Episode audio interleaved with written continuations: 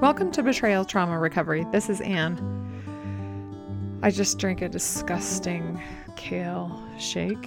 I'm regretting it. So, those of you who are thinking about doing that, maybe maybe refrain, have some chocolate or a cookie or something cuz that was really bad and I I can't get over it. I think I, I was traumatized by that kale shake. Woo! All right, today I have exciting news.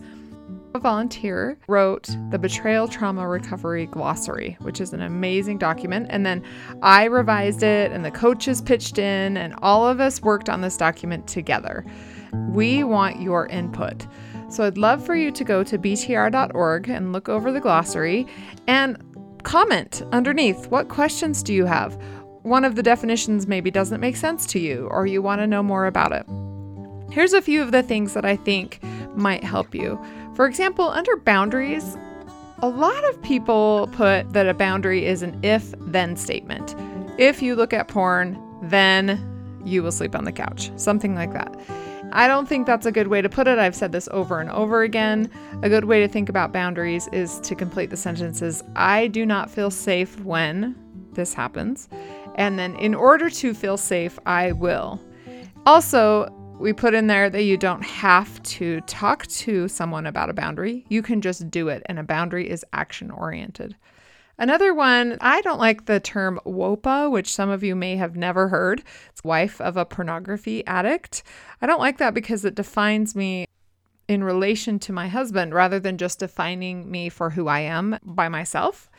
At Betrayal Trauma Recovery, we prefer the term shero, meaning that you're given a very difficult set of circumstances and that you are your own hero and rise to the occasion and create the life that you want despite what anyone else is doing around you.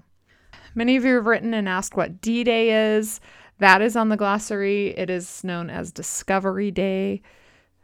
Information here about disclosures, therapeutic polygraphs, emotional safety. We included forgiveness and trust and the difference between those two different things. The multidimensional partner trauma model, which APSATS uses, which is the model that we use here at BTR because all of our coaches are APSATS trained. That is the model we use. For example, we do not recommend in any way, shape, or form using attachment therapy. That has shown to be very detrimental, especially if there's any abuse. It only intensifies the abuse.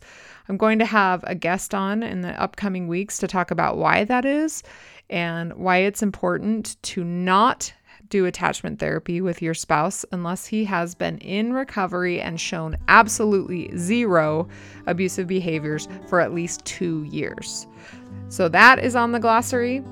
Anyway, I would love for you to go to our site, look through the glossary. Please let me know if you have any questions, if we missed anything, if we forgot anything, if there are any typos. Creating a document like this is pretty intense. Like I said, this was a team effort with me and all of the coaches to come up with the betrayal trauma recoveries perspective of these different words and these different definitions. So we'd love to see what you think. In the meantime, we've had more and more women joining our Betrayal Trauma Recovery Club.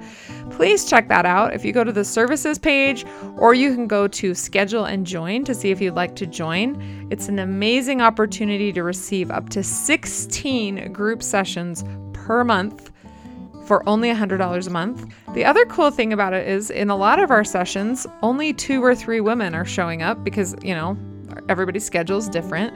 And so you get a lot of personal attention in the Betrayal Trauma Recovery Club. So I encourage you all to check that out.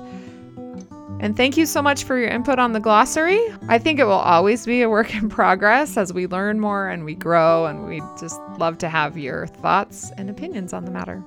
So until next week, stay safe out there.